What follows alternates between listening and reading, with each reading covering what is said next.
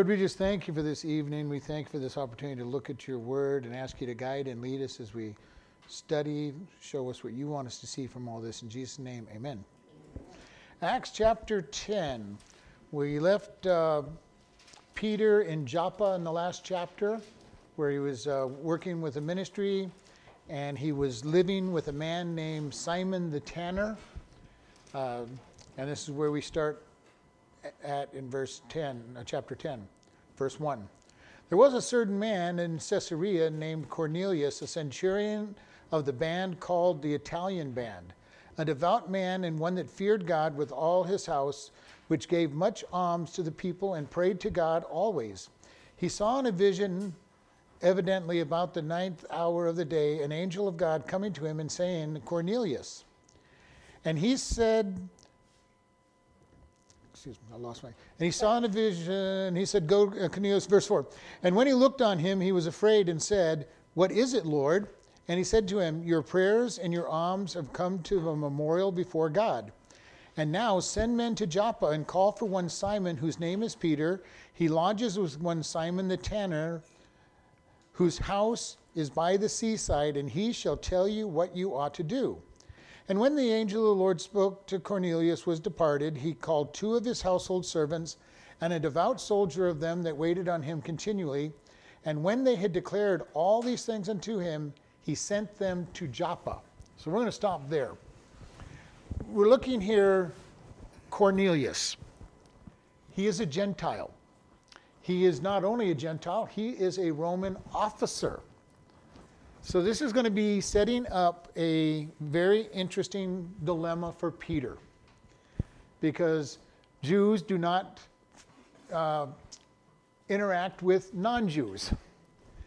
And they, at this point in the church, it is all Jewish believers that have turned to Jesus Christ. There are no Gentiles up until this point in time in the church. Now, people go, well, what about the Ethiopian eunuch? Well, we remember when we talked about him, he had come to celebrate Passover, which means that he was a Jew. Now, whether he was a proselyte or a born Jew, we don't know, but he was a Jew. He had come to worship in Jerusalem. So here we have Cornelius, who is apparently worshiping God, but he is not a Jew. So this is this is a change for the church that's coming up. Uh, he was a centurion, which means that he was in charge of 80 men. It's kind of interesting that centurion means 100, but they only had 80 men in, a, in the group for a centurion to be over. Um, the centurion was in charge of 80 men or 10 groups of eight men, which were their bands. So he would have had 10 groups of eight that he was in charge of, or 80 men. He would have been part of what was called a cohort, which would be 480 men. So he is up there a little bit. He is, he is in charge of 80, and he's part of a group of 480, and then 10 cohorts made up a legion. And the legion had 5,000 men, and the way they figured that is the first cohort would have 600 men instead of 480 because they would have all the blacksmiths and the and the cooks and all the people that were specialists that could repair the the the armory and build buildings and all of that. So the first one had all kinds of specialists. The rest of them just had soldiers. So we see this is an important person. He is not just a nobody. He is in charge of 400, uh, excuse me, 80 men and they're called the Italian band, and nobody really knows what that means. Most people speculate that it was a, a group of 80 that was strictly Italian uh, soldiers, no, no mixed company. And which, if that is true, then they were probably also a bodyguard uh, division. That they would take to special assignments. All right. Rome often, with their military, pulled from all over the, the Roman Empire and put them all together, but they had certain divisions that were just Italian members that they knew that they could trust. Because uh, they were always worried about the guys from Gaul and, and, the, and the Franks and the the, the, the Brits, the Gauls, and all that, that they might turn on them. So they always had certain divisions that were completely Italian. And they were the ones that would get the trusted positions. And so we don't know for sure, but that's what most people believe that this one is referring to, is that he had an all group from Italy. And his description of Cornelius in chapter in verse 2 says that he was a devout man and he feared God with all of his house. So he is he is trying to follow God. Now he doesn't seem to know exactly who God is. Now he's in the Middle East, so he's familiar with the Jews most likely but he hasn't become a proselyte. He hasn't become a Jew. All right? He's trying to follow God. He's probably, because he is Roman, he's probably struggling with the whole idea of one God. And we don't really understand that because we don't live in a society that has more than one, one God generally. But for a Roman, this was a big deal. To go from lots of gods to one and only one is a pretty big deal, and yet he's going, there's something different. There's something different. I, I want to find the God. And uh, so he's devout, he's giving alms, he's, and it says his whole house is following him. So he is influencing his whole household. And this is one of the things that we're told, you know, off and on throughout time. You know, you can minister to children in the church, and children are easy to convert. But usually, if you get a child, you do not get the whole house. You might get a brother or sister if you're lucky. You might you have an inroad to be able to get the parents, maybe. They'll tell you that if you get the mother, you might get the might get the house, but if you get the father, you get the house. And it's pretty much true. If you can get the father committed to Christ and he starts coming, the whole family's coming. Mostly because dad says they're coming. All right? But also the fact that the guys, the boys have trouble. Boys will follow mom to church up until they become teens. At which time, if dad's not coming to church, they get the attitude that church is for girls, church is for women. Men don't go to church. And the sad thing is that that seems to be true in America that men don't come to church. And it is really hard to get through to them that true men serve God and will follow God. And it's hard. Cornelius is leading his family. He doesn't seem to be knowing the God to follow at this moment, but he says, I'm going to follow God. I'm going to find this God. This is happening even in today's world. In many Muslim countries, there are people who are serving God and Jesus appears to them in a vision and says, Go find the followers of the book. All right?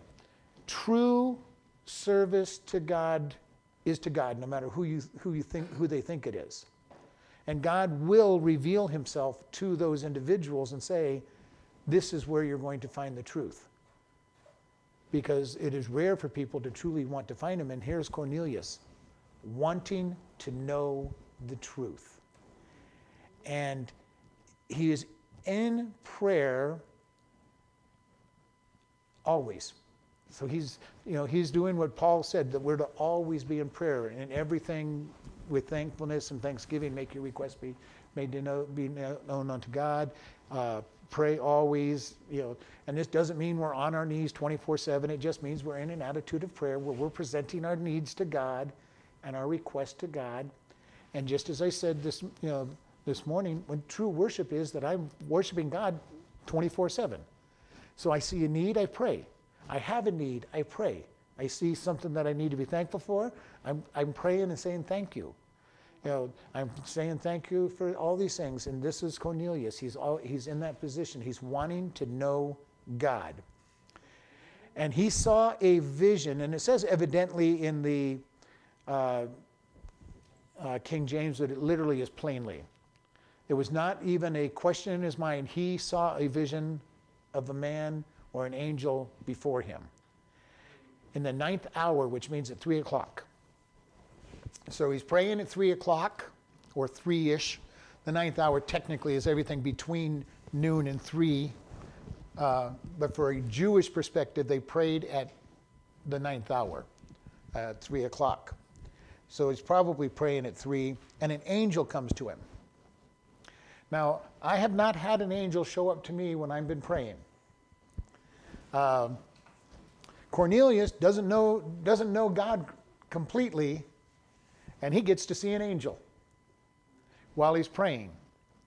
Because he's probably praying something, God, I don't know who you are, but I really, I want you, I want to know you type deal, and all of a sudden an angel shows up. And I'm not sure how I would respond if an angel did show up in my prayers. Uh, because this is plainly, I mean, it is not, his vision is not something that he is questioning about. He knows that he is seeing something. All right? Uh, and then the angel said to him, Cornelius. the beauty of this is something that kind of gets lost on us. God knows our name. You know, that really can be a difference maker for most people to know that God knows you, knows you intimately enough to know your name. Now, you all know that I'm not the greatest person with names. It takes me a while to get to know names, but God knows our name and deals with each one of us individually, just as he's doing with Cornelius. And he's going to show, he not only knows Cornelius' name, he knows Peter's name, and he knows where the name of the person Peter's staying with. And tells him all of this information, you know, as we get into this chapter. God is really wonderful in that he pays enough attention to know. Now, he knows all things, we know that. But, you know, this takes it down to a very personal level. This is not just that he knows all things, but wow, he pays attention to all that he knows.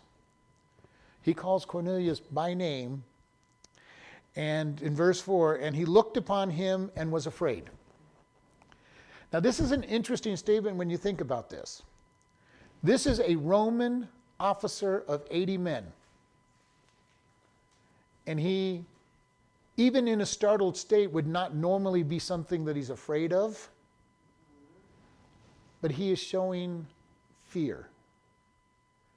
Yeah. And I can almost picture this. He's, he's praying, he's on his knees, whatever, and the next thing you know, somebody's in his room talking to him. And he wasn't announced by his servants. He wasn't announced by his his guard, you know, because he's an officer. He's going to have a, you know, somebody, somebody even from the military, you know, underneath him that is keeping an eye on him. And all of a sudden, while in the middle of prayer, this this being says, Cornelius. And his answer is, Who are you, Lord? So Cornelius's answer is, What is it, Lord? You know, what why are you basically why are you here? who, who are you? Why are you here? And his answer is kind of an interesting thing. He says, Your prayers and your alms are come up for a memorial before God. God has heard your request. This is why I've said, you know, if your service is really to God, even though you don't know who He is, He's going to take that for Himself because He knows that true worship has to be to Him. We cannot worship anything but the true God in true worship. And this is important. Cornelius doesn't know who he's worshiping, but he says, I need to know God. And the angel comes and says, You've been noticed. Memorial. We set up memorials to remember things. And he says, It has come up as a memorial before God and God says, I've seen this. Now he gives them the instruction. Okay? God is not going to leave that person worshiping incorrectly, even though they are worshiping him without knowing it. He's not going to leave them at that place. This is what I said. In Muslim world, many times Muslims are, there have been many Muslims that have been worshiping God, knowing that they want to worship the God, and God shows himself to them and says, You're not, follow- you're not quite doing it right. Go to this person or call for this person. This is what Cornelius is told call. And he says, Now send men to Joppa and call for one Simon, whose surname is Peter. Now, Joppa is approximately 30 miles south of Caesarea on the coast of the Mediterranean. So this is, this is not a short trip. He's sending his servants 60 mile round trip to go find Simon Peter and bring him back. Two to three day trip ex- expectation on this to go get these individuals. He's going to send his, his he's going to send some men about 30 miles south of where he is to get to Joppa. And he's on the coast highway, so it should be a pretty straight shot. So we're looking at pretty much a 30 mile trip, one way. And he's told, Send men to Joppa and call for Simon, whose surname is Peter. He lodges with one Simon the tanner, whose house is by the seaside, and he shall tell you what you ought to do. Now, these are some specific instructions. All right, you're going to go to Joppa. You're going to go find Simon the tanner's house, and he's by the seaside. Okay, you're not looking up in the mountains, you're not looking in the valleys, you're going to the seaside, and you're looking for Simon Peter. Now, this is some very, very specific instructions, and his men should have an easy time finding him with those instructions. They don't have to search all of Joppa. All they've got to go is down by the port area and find and find out where Simon the tanner is. And because it's Simon the tanner, that means he's got a business someplace. So he should be easy to find. You know, all of that he's all of that he's given, he's given some instructions that make him very easy to go find the find this person and very specific. And we're going to find out why it has to be so specific late, you know, as we get in, into this story. But he sent out there and when the angel was departed, he called his household servants and a devoted soldier that waited on him continually. And when he had declared all these things to them, he sent them to Joppa. Now, this, I found this very interesting. And one of the things when I looked at some of the commentary to see if anybody else thought about this, nobody commented on it. He declared to these servants all that happened to him the vision and everything. He is an officer. Officers are used to saying go, and the guys go. He is telling them everything that they need to know when they go meet Peter.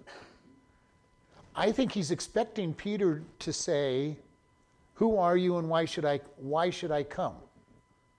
So he is telling them everything they need to know to be able to tell Peter why Cornelius wants him to come to him. He's fully expecting a Jew to say, There is no way I'm going to go to a centurion's house and talk to him. Remember, when Jesus was crucified, the Sanhedrin leaders and everything would not go into the courtyard of Pilate because it was Passover. They did not want to make themselves unclean for Passover. They actually made Pilate come out to them or at least with messengers, come out to them.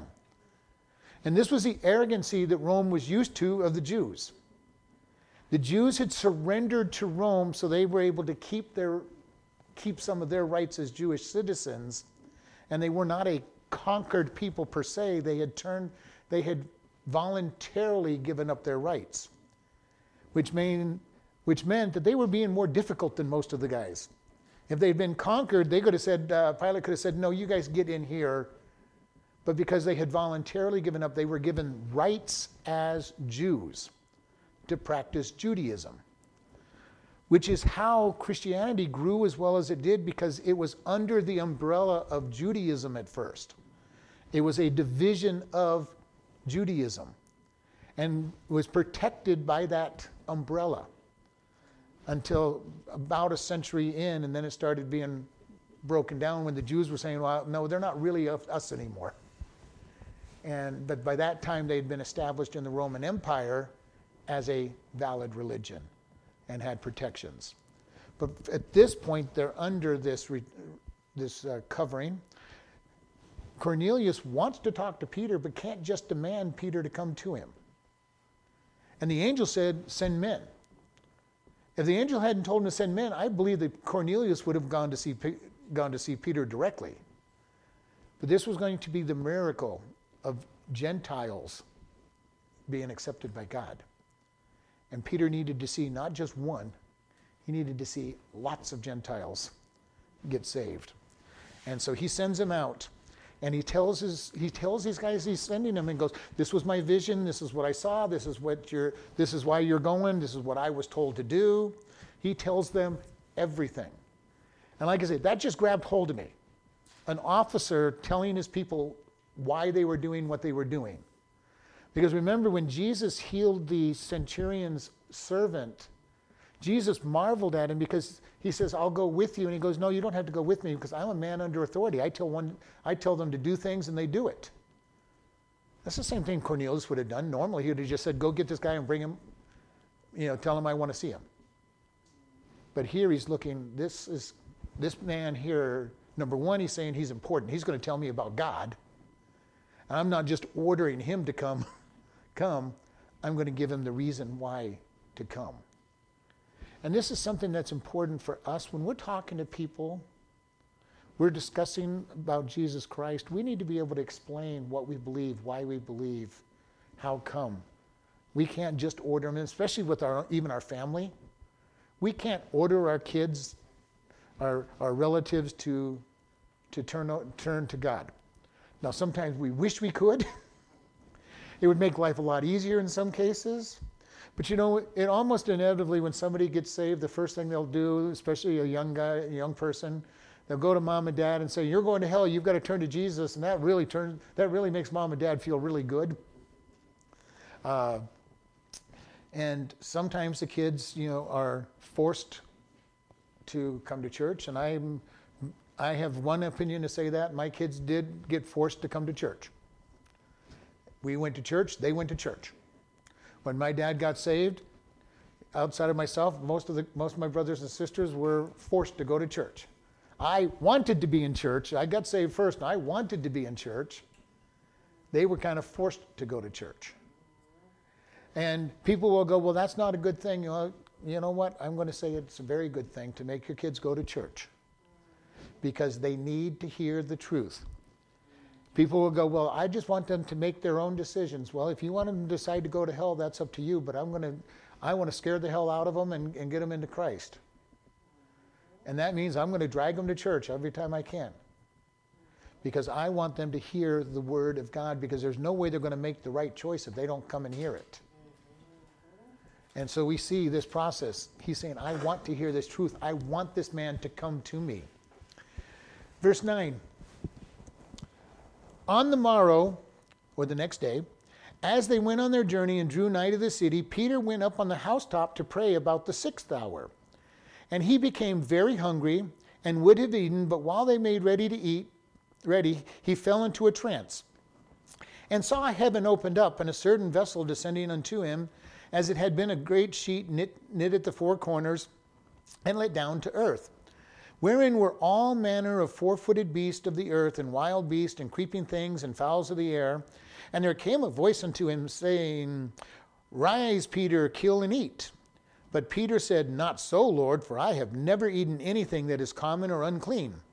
And the voice spoke unto him a second time, What God hath cleansed, that call not you uncommon. Thus this was done three times, and the vessel was received up again into heaven. Now, while Peter doubted in himself what this vision that he had seen meant, behold, the men which were sent from Cornelius had made inquiry for Simon's house and stood before the gate and called and asked whether Simon, which was surnamed Peter, were lodged there.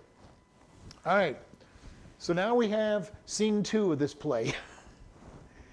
we have three individuals coming down from Caesarea to Joppa. God is now preparing Peter.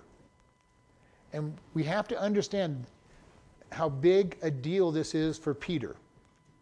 Peter, in no way, if it hadn't been for this vision, there is no way that Peter was going to go to go see Cornelius. That a Jew just did not do that. And it says on the next on the morrow or the next day, as they went on their journey, and drew nigh, Peter went up on the housetop to pray about the sixth hour. This is about noon. So he's going up around noon to pray. But, but the ninth hour is three P M. Uh huh. So the what hour is? Noon is the sixth hour. They start their day about six o'clock when the sun rised. Okay. All right, and so the the ninth hour is 3 p.m. The third hour would be about nine. The sixth hour is about six. Uh, excuse me, noon. Get, get my own self confused here, because they only counted the hours from daylight. Uh, at night, they would say it was the first, second, or third watch. And you would stay up for a certain period of time, you know, on duty, and then your watch was over, and the next next one would come on duty. So they divided up the days by hours during the daytime and watches by the by the night. So, and they weren't real accurate because they didn't have watches telling them that it was exactly so many minutes after the the hour. So they just kind of timed the hours because that's really all you cared about. Uh, your your meetings were not. Uh, I would be very much in trouble back in those days, being very punctual and wanting to start exactly on the hour, exactly on the minute we're supposed to start. I would have, I would be very out of place. uh, I thought they started their day from evening.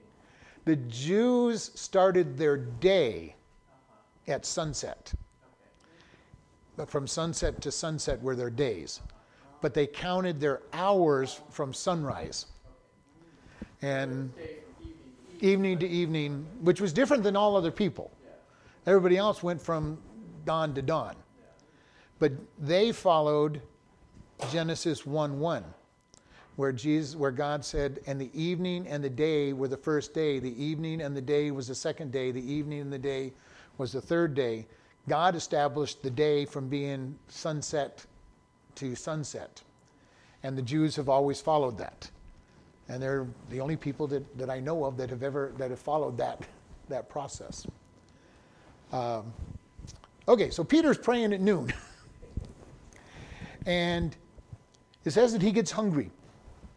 Kind of not surprising to get hungry when lunchtime is supposed to be around, but and but but it says he got very hungry. And it says while they were making ready, they were they were preparing lunch. Now, this was in a day when you did not eat 30 seconds after, you know, a minute and a half after you decided to eat. It took, if you were deciding to eat at this point, it was going to take some time to cook. Yeah, and everybody in this room is old enough, except for one, is old enough to know what it used to be like to cook, le- even cook leftovers. Yeah, even to cook a leftover, you put it in a pot, put it on the on the stove, and it was, you know, or in the oven, and it was 30 minutes to an hour before you ate. All right, and that wasn't even considering making a brand new, brand new meal. All right, so he's waiting, and while he is waiting, he gets into a trance or a vision. And what he sees in this vision is says a vessel. Vessel could be a sheet, some kind of container. It describes it as a sheet. All right, it could even be a sail, which you know, being a sailor and a fisherman, he could have been very familiar with a sail. A sail, and down it comes. It's tied at the four corners, gets down to where he's at, and it's filled with animals. All kinds of animals, clean animals, unclean animals, animals. And the voice says, "Take, kill, and eat," or rise, kill, and eat. Now, one of the things you've got to understand the place where they killed the animals was the temple. You didn't just go out and kill your own animal unless you were out in the wilderness and really hungry, and then you had to make sure you drained all the blood and, and into, the, gra- into a hole in the ground and buried that, buried that blood and all, that, all the ritual that went with it. Peter is on a roof. And God is saying, take one of these animals. So even if they were all clean animals, they're common and not available for him to eat.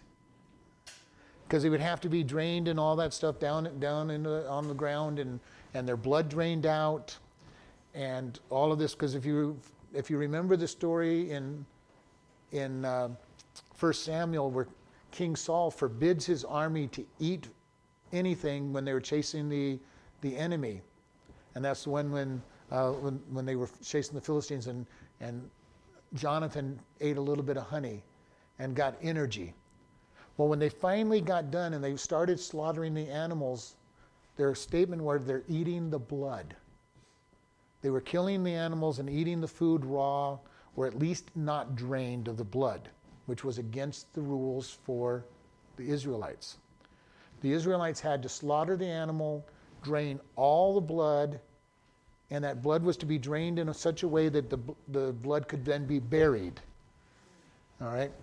So here Peter is on a roof being told to violate every uh, dietary law that he knows of.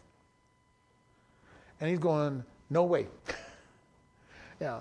Uh, now he's pretty bold. I mean, you know that you're talking to God at this point. And on the first time, I don't know, did, was he just thinking, is this a test? Am I, am I being tested to see if I'm going to follow and be obedient? So I can almost understand no way on the first time. Then it was repeated a second time, and he says, No way. And God says, Don't call common and unclean what I have cleansed. He's setting Peter up for this next step of his next step that he's going through, and he, and he did it a third time. Now, I don't know. Maybe I can almost understand. I definitely understand the first time. Okay, this is a test. I'm not sure what's going on. Second time, uh, yeah, I have a little more trouble with him saying no. The third time, I kind of really know what's wrong with Peter. Now, one thing we do know that's wrong with Peter is he's a very stubborn man. He's going to do things his way. All right. Uh, so I almost, you know, you, it's it's in his nature to have said it, you know, said no three times. Uh, God, I'm not sure why you're why you're asking me to do this, but you know, God, I have never violated your laws. Never, ever, won't violate your laws. I don't, this can't be, you know, and almost like, in one sense, I can understand. The scripture said don't do it, and he's saying, uh uh-uh, uh, it's not you because I have said this. If it doesn't, if it contradicts scripture, it's not God. So in Paul, uh, Paul, in Peter's defense, I'm going to say he's looking at scripture and saying, I don't know who this is asking me to do this, but it just can't be because he's looking at uh, Leviticus 25, he's looking at Leviticus uh, 10 and saying, God, uh, we don't do this. You know, this is not what we're allowed to do. So he's being lined up for what God's going to ask him to do. And then it says in verse 17, and while Peter doubted in himself, now doubted is not really a good, good word here, it is he was perplexed and pondering. Um, he was kind of, I like one of it, it it's at a loss of, at, at a loss of uh, uh, perspective. He is looking at, all right, I am very sure that this was God talking to me, but God was telling me to do something that I'm not allowed to do, written in the Word, and I don't understand. Now, was the point of this that God wanted him to eat, or was he wanting him to understand what is common and not common? Because the Jews had gone through, and God said, I'm making you separate. And he said, dietary rules are why you're going to be, is how you're really going to be separated. And the Sabbath is how you're going to be separated. How did they take it? They made themselves so separate that they did not deal with the Gentiles. They would not do business with a Gentile if they had a choice. They would not eat with a Gentile. They would not talk to a Gentile. They did not like Gentiles.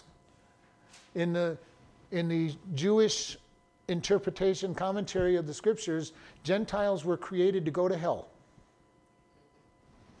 That was their attitude. We are going to heaven, everybody else was created so that they could fuel hell kind of a sad way to look at the rest of the world. Uh, especially when they were all related. When you when you go back to Adam and Eve and Noah and his wife, you know they're all related, and got, and they had this attitude that every single person that wasn't Jewish was created to feed the fires of hell. And they had that attitude. They were not going to deal with a Gentile more than they had to. Now, they might do business with them if they had to, but they weren't going to spend a lot of time talking with them. You get the impression of this. Remember when Ruth returns with Naomi into Bethlehem? She was rejected because she was not a Jew, even though she had said, Your God will be my God, your people will be my people, where you go, I will die. As far as they were concerned, she had not become a Jew at that point in time. As far as God was concerned, she had already converted, but they rejected her. It was not uncommon to be rejected by the Jewish people until you could prove. This is why proselytes, uh, if you don't know what the word means, those who converted to Judaism, they were never truly accepted in their first generation, even though they chose to follow God and follow the, the Jewish ways. They were always looked down on, especially in that first generation. You, you guys aren't, aren't one of us. You're not one of us. How can, why, why, why are you here? Why are you worshiping? Why are you doing these things? Because you weren't born as a child of Abraham, Isaac, and Jacob. So we see here this whole process and says Peter was shaken up by this. He was, he was pondering. He didn't, and this is how many times has God told you something and you don't fully understand it? You know, it happens all the time. God, I just, I'm not quite sure. I don't really understand. God, you're telling me something. And I don't understand what it is you're telling me. And while he was doing it, the men that were sent from Cornelius were making inquiry the, and stood before the gate. God had timed this perfectly. They're at the gate just at the time that the final uh, part of the vision has, has been accomplished. And they were out there saying, Is Peter here? Now we found we found Simon the tanner's house. We we found we found Joppa. we found Simon the tanner's house. Is there a Peter named you know, a, Simon named Peter here? Because they're also in the kind of well, we're told to go here, and you know, may, we don't we don't quite know what Cornelius was drinking out there when he was. Uh, was there, but he took, gave us very specific instructions. You know, that we're going to go to this house, and you can almost picture their question: uh, Is there a Peter? Is there a Simon Peter here? They're probably not really expecting it. They're just following orders. They were told to do it. They're following orders. They're going, We don't understand this. He's, he sent us 30 miles to go find this guy. And they show up. Verse 19 while Peter thought on the vision, the Spirit said unto him, Behold, three men seek you. Arise thereof and get you down and go with them, doubting nothing, for I have sent them. Then Peter went down to the men which were sent to him from Cornelius and said, Behold, I am he whom you seek.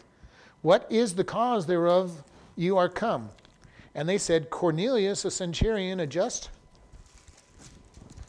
man, and one that fears God and is and of good report among all the nation of the Jews has warned, was warned by God by a holy angel to, to send for you into his house and to hear words of you. Then called he them in and lodged them, and on the morrow Peter went away with them, and, and certain brethren from Joppa accompanied him. All right. He's in there trying to figure out what's going on as we would be. You know, and again, I, in many ways, I understand. You know, he is being told to do something that is against the, the written word of God, and he doesn't understand, or at least as he understands it, it's against the written word of God. And he doesn't understand it, and he says he's thinking on it, he's deliberating, he's pondering on this. And these guys, three men come to the door. He's on the roof, they're at the door.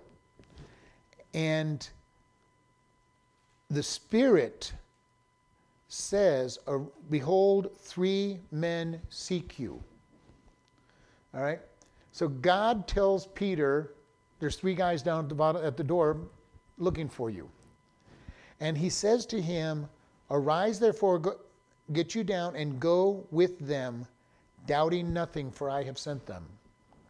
So he is told, Three men are downstairs, go down and see them, and you're to go with them. He has no idea where he's going.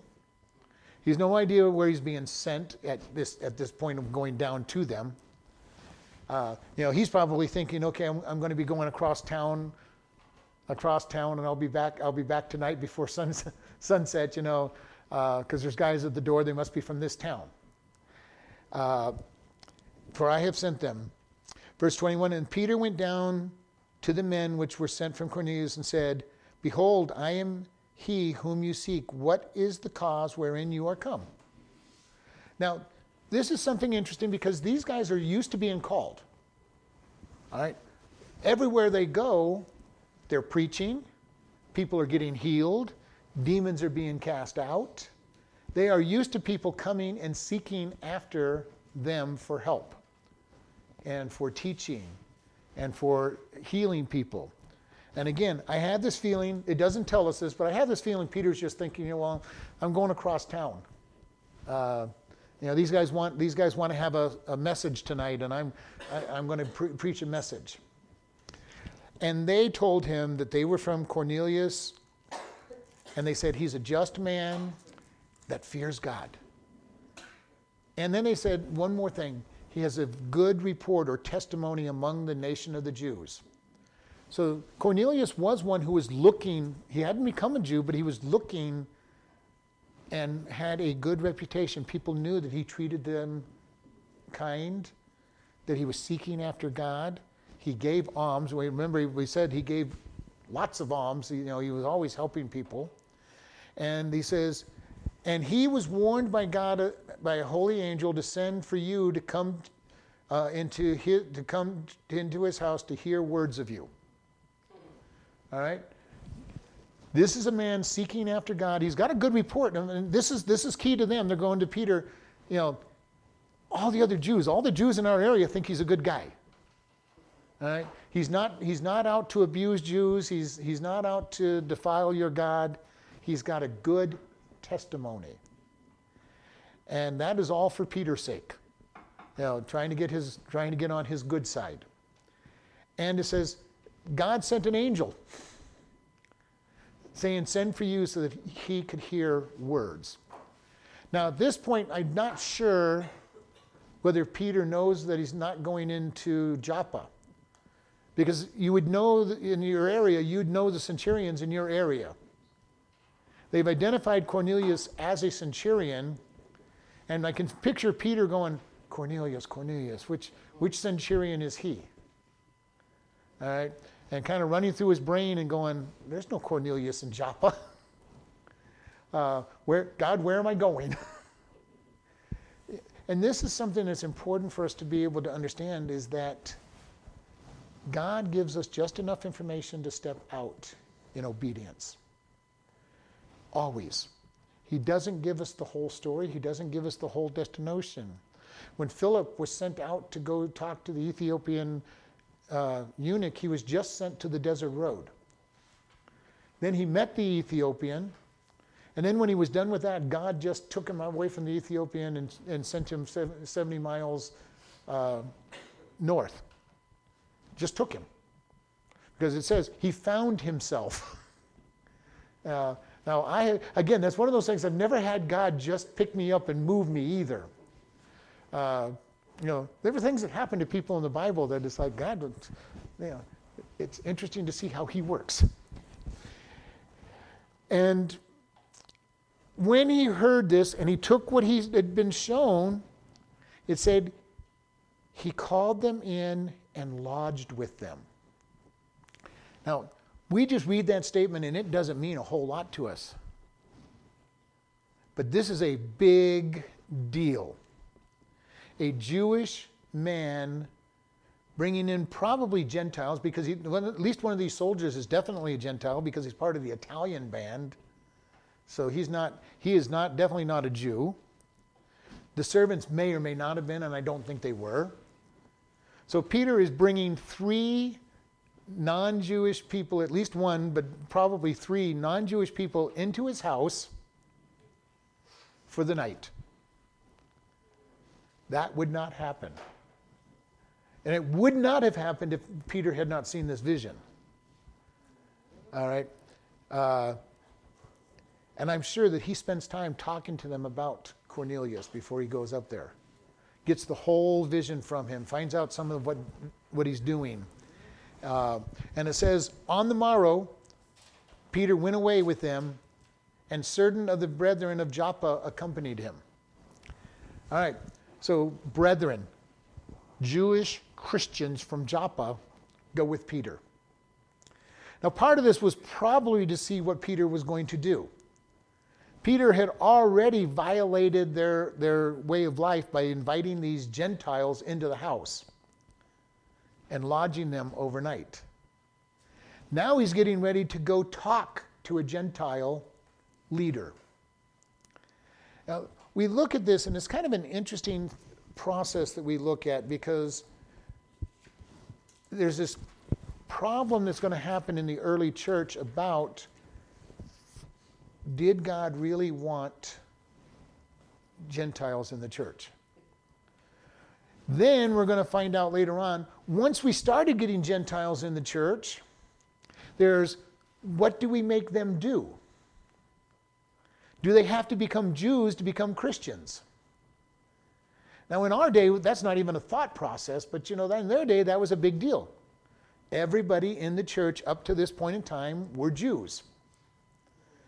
After this point, we're going to have Peter preaching to the Gentiles, and then we're going to have Paul preaching to the Gentiles all over the place, and there's going to be Gentiles all over the Roman Empire becoming Christians. And we're going to see that there is a pretty big deal going on. And then they have to decide what happens. What do we, what do we make these guys do? And we're already seeing it. Peter's getting ready to go see Cornelius and immediately Jewish Christians go up with him. All right, Peter, what are you going to do?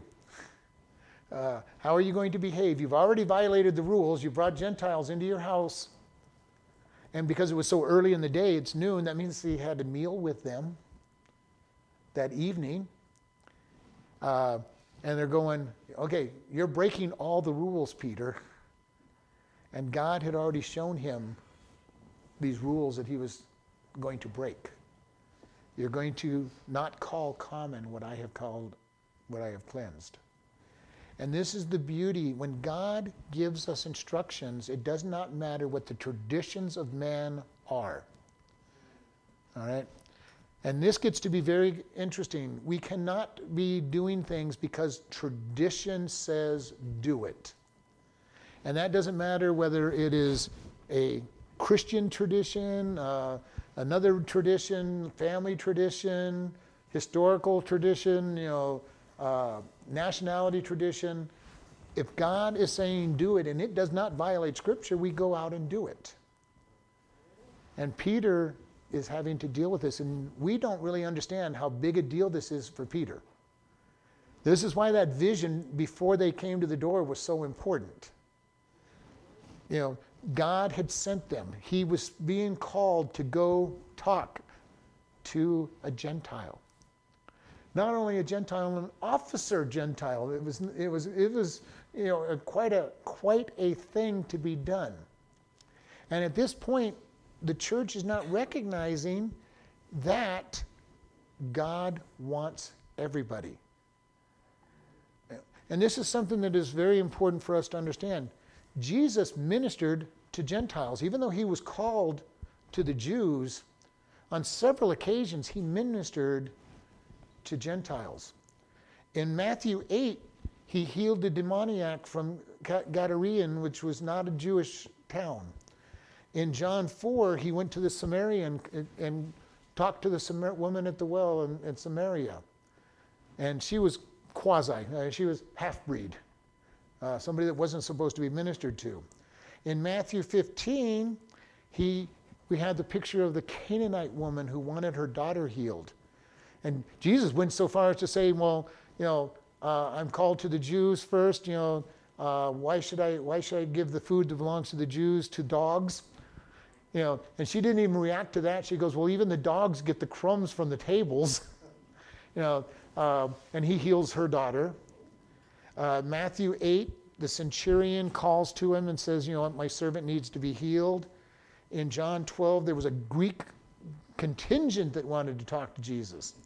So, over and over again, Jesus set the pattern for the disciples that all people were going to be ministered to. Now, he didn't actively pursue them, these are all people that sought him. The, the apostles, though, are going to be sent to the world. And this is the first step. God has to break down their prejudice against Gentiles. And sometimes God has to do that with us, break down our prejudice against whatever.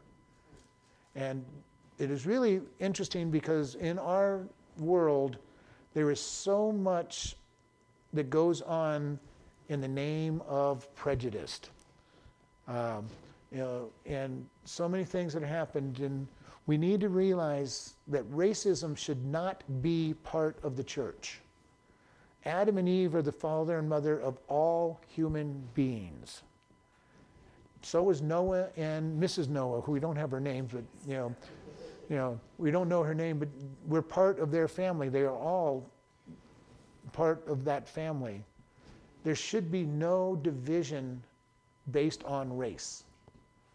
Now, when God says that there's division, he'll say there's a division between Christians and non Christians. But not so much that we have to say totally separate them, but there is an important division there. We are to fellowship and have close, intimate relations with Christians. We can have friends within the world, but they should not be our best friends. They should not be our ones that we hang out with all the time. And heaven forbid that you get your advice from the non Christian. Uh, our advice needs to be biblical. Our advice needs to be godly. And we can't even get godly advice from all Christians, but at least you stand a better chance if they're a Christian to start out with the right attitude. We need to be able to be seeking God, listening to Him. And, you know, prejudice runs all kinds of different directions from skin color to nationality to even whether they're wealthy or not wealthy. There's all kinds of prejudice that we have to be aware of and avoid as Christians. James said, you know, you guys will treat the wealthy, if you treat the wealthy and say, come have this good seat, and you take the poor person and say, come sit by my feet back here, you are wrong. We need to keep in mind that God loves everybody. You know, and this is very important for us that we don't start segregating everybody out and, and dividing people by anything because God does not see our skin color, He does not see our wealth, He does not see anything about us except one thing. What did we do with Jesus? What did we do with His Son is the big deal for God. We need to understand that when we're dealing with people. The question is, what are they going to do with Jesus? And be able to treat them accordingly. Because we're called to minister to those who can do nothing back. You know, we're, we're told in, in the scriptures, you know, what good it is, is it if you treat the person who can pay you back well. Know, well, come on over to dinner because I know I'm going to get invited by you back to dinner sometime. So, and God, and even Jesus said, ask the person, invite the person who cannot pay you back. And this is important for us. Who are we dealing with? How are we dealing with people? Because everybody needs Jesus. Everybody. No matter how good they think they are, or how bad they think they are, no matter how rich they are, how poor they are, no matter what skin color they have, no matter what even religion they're following to start with, they need Jesus. And we need to be able to reach out and say, This is Jesus. He loves you. And I've said over and over again one of the greatest things we can say when we're witnessing to somebody God loves you, Jesus loves you. Because most people are looking for true love. They're going to react. They're going to say, "No, there's no way God can love me." They're, you know, they'll, they'll. But if they're at the right place and the right time, God loving them is what they want to know. They want to know that God loves them, that there's hope.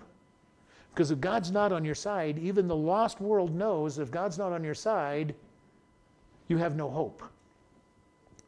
So our message is God loves you. In a, in a polytheistic world that they were existing in, the message that God loves you and died for you was quite a message. There is no religion out there where God, where their God pays the debt outside of Christianity. People will go, well, all religions are the same. Well, outside of Christianity, all religions are pretty much the same. They all based on can you earn your salvation with a God that hates you and is looking to cast you into hell. Christianity is different because Jesus came to this world uh, in the flesh, lived a perfect life, and died for our sin. So we know that we can go to heaven because Jesus paid the price. Without Jesus, there's no way we would know that we could go to heaven. And this is the problem with all religions out there. All the cults that don't trust in Jesus have the same problem. They're trying to earn their way to God. Religions are trying to earn their way to God. And it's a depressing life to have to earn your way to God because you never know whether you've done enough good. Because none of them tell you how much is enough. Now, God tells us that it's perfection. He goes, Well, you're not perfect. You didn't earn your way to heaven. This is why when people go, Well, I never know if I've done enough good to go to heaven, I'm going, I can answer that for you real quick. They go, What? The answer is no. Well, you, you don't know what I'm, it doesn't matter. God's standard is perfection. One mark against you means that you haven't done enough to earn heaven. You need Jesus Christ. This is why Christianity is different. It's a relationship with the God of the universe who, who paid our debt and then brings us into a family, his family. And the beauty of this is when God brings us into a family, the only thing that's seen is Jesus Christ. We should not see skin color, wealth, nationality, anything after that point in time. We see Jesus. And we minister to each other that way. And we're going to leave here. We're going to leave Peter with his going to see Cornelius. Lord, we just thank you for this day. We thank you for your love and care. Lord, help us that are listening to get beyond any prejudices that we might have and, and, to seek after you and to minister to people according to the way you see them. And help us always to follow you in all that we do. And we thank you in Jesus' name. Amen. Listening friends, where will you be when you die? We ask this question of a lot of people oftentimes, and the biggest answer we'll get is, I hope I will be in heaven. If hope is your answer, you don't know God, and that's a problem. We all have sinned and come short of the glory of God. the wages of the sin is death, but the gift of God is eternal life. If you do not know for sure that you're going to go into heaven, please today make your decision to follow Him. It is simply just ask Him, Lord, I am a sinner. Please come into my life and save me and make Him your Lord. If you've said that prayer, let us know so that we can send you a new believers packet. You can contact us at office at chloridebaptistchurch.com or even pastor at chloridebaptistchurch.com. Or you can just send us a regular letter at Chloride Baptist Church, P.O. Box 65, Chloride, Arizona 86431. Thank you very much for listening and have a wonderful day.